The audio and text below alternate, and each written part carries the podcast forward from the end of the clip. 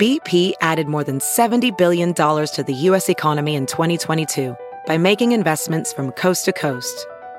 Investments like building charging hubs for fleets of electric buses in California and starting up new infrastructure in the Gulf of Mexico. It's and, not or. See what doing both means for energy nationwide at bp.com slash investing in America. This week in China's history, what really happened at the Battle of Luding Bridge? Written by James Carter. Published in the China Project. Read for you by Kaiser Kuo. This week in China's history, May 29th, 1935. The scene could scarcely have been more spectacular. The Dadu River, swollen by spring snowmelt in the Himalayas, thundered through the gorges of Sichuan. Amid soaring mountains, reaching tens of thousands of feet into the Sichuan sky, a narrow bridge stretched across the angry, roiling waters. It was, in reality, barely a bridge at all. Wooden planks that could normally be walked on had been removed in an effort to prevent crossing. All that was left were rough chains suspended fifty feet above the waves.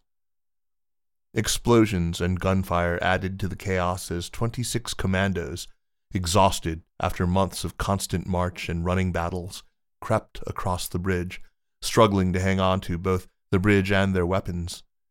Artillery shells landing in the river threw spray onto the iron chains, making the crossing even more treacherous. Four commandos fell to their deaths in the river. The remaining 22 managed to cross and once on the other bank, fought against long odds to overwhelm the defenders and secure the Luding Bridge, enabling the Red Army to cross the Dadu River and escape from the KMT forces pursuing them. From there, the Red Army could continue the long march that would eventually lead them to safety in Yan'an, where it would regroup and grow in strength, eventually surviving to take all of China. According to American journalist Edgar Snow in his book Red Star over China, the crossing of the Dadu River was the most crucial single incident of the Long March. Had the Red Army failed there, quite possibly it would have been exterminated. Snow's account is singularly responsible for the image of Luding Bridge outside of China, and in particular for the cinematic image of the battle. No time was to be lost. One by one, red soldiers stepped forward to risk their lives and soon they were swinging out above the boiling river, moving hand over hand, clinging to the iron chains. The enemy replied with machine gunning of his own, and snipers shot at the Reds, tossing high above the water, working slowly toward them. It is a gripping account, and one imagines inspiring as well. It became one of the CCP's origin myths. But is this what happened? Was there a dramatic battle suspended high above the river raging below. No less a figure than Deng Xiaoping himself raised questions about Snow's account. In a conversation with former American National Security Advisor Zbigniew Brzezinski, Deng described the dramatic battle. Well, that is how our propaganda presents it. He went on to imply that the battle had not been dramatic at all, but a very easy military operation, rather than a heroic success against long odds, Deng offered there wasn't really much of it. The other side were just some troops of the warlord who were armed with old muskets. Others contend that even Deng's telling was embellished. Authors Jung Chang and Jon Halliday, in their book Mao the Unknown Story, claim starkly that there was no battle at the Dadu Bridge. How do we make sense of these widely disparate stories, from a spectacular and heroic battle to a run of the mill capture of a bridge to, well, nothing at all. Simply put, how do we evaluate sources?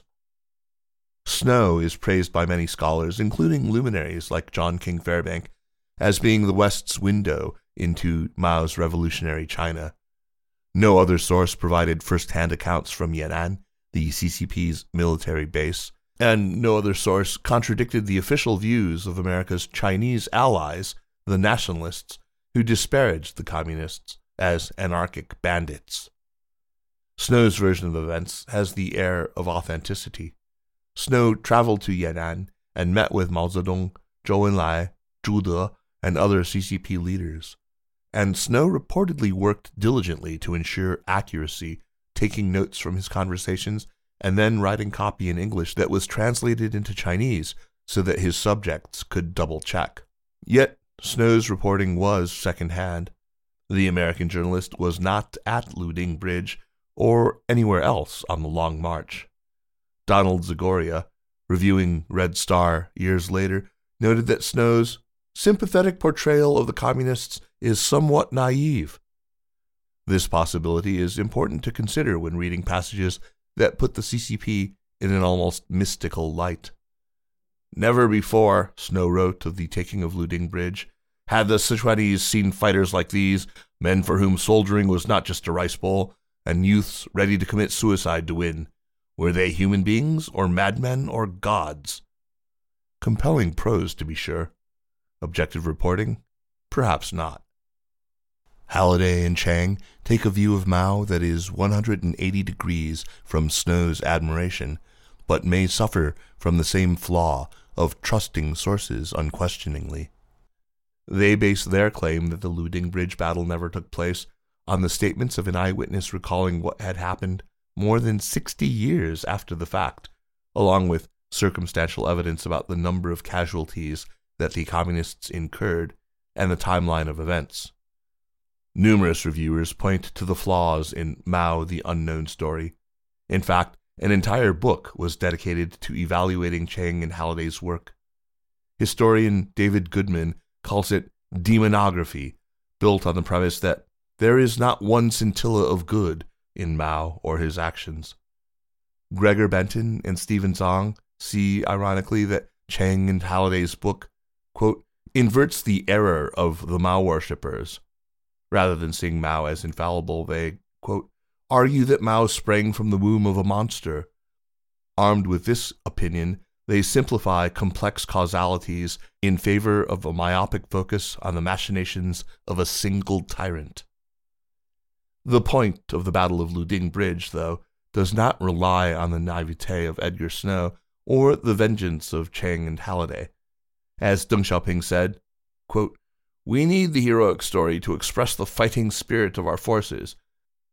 The account, almost certainly exaggerated and perhaps wildly so, has become an essential part of the CCP's origin story. The victory in the Civil War relied on the Yan'an spirit forged during the Long March and made plain in feats like, especially, the crossing of the Luding Bridge. The PRC's leaders relied on the legitimacy confirmed by the Long March into the 1990s, and that relied in turn on the myth of the Luding Bridge. There are few better subjects for the propaganda posters of the 1960s than broad shouldered soldiers gritting their teeth against a hail of bullets creeping resolutely across the chains of a bridge swinging over the Dadu River. That image motivated generations, whether it happened or not. This Week in China's History is a weekly column.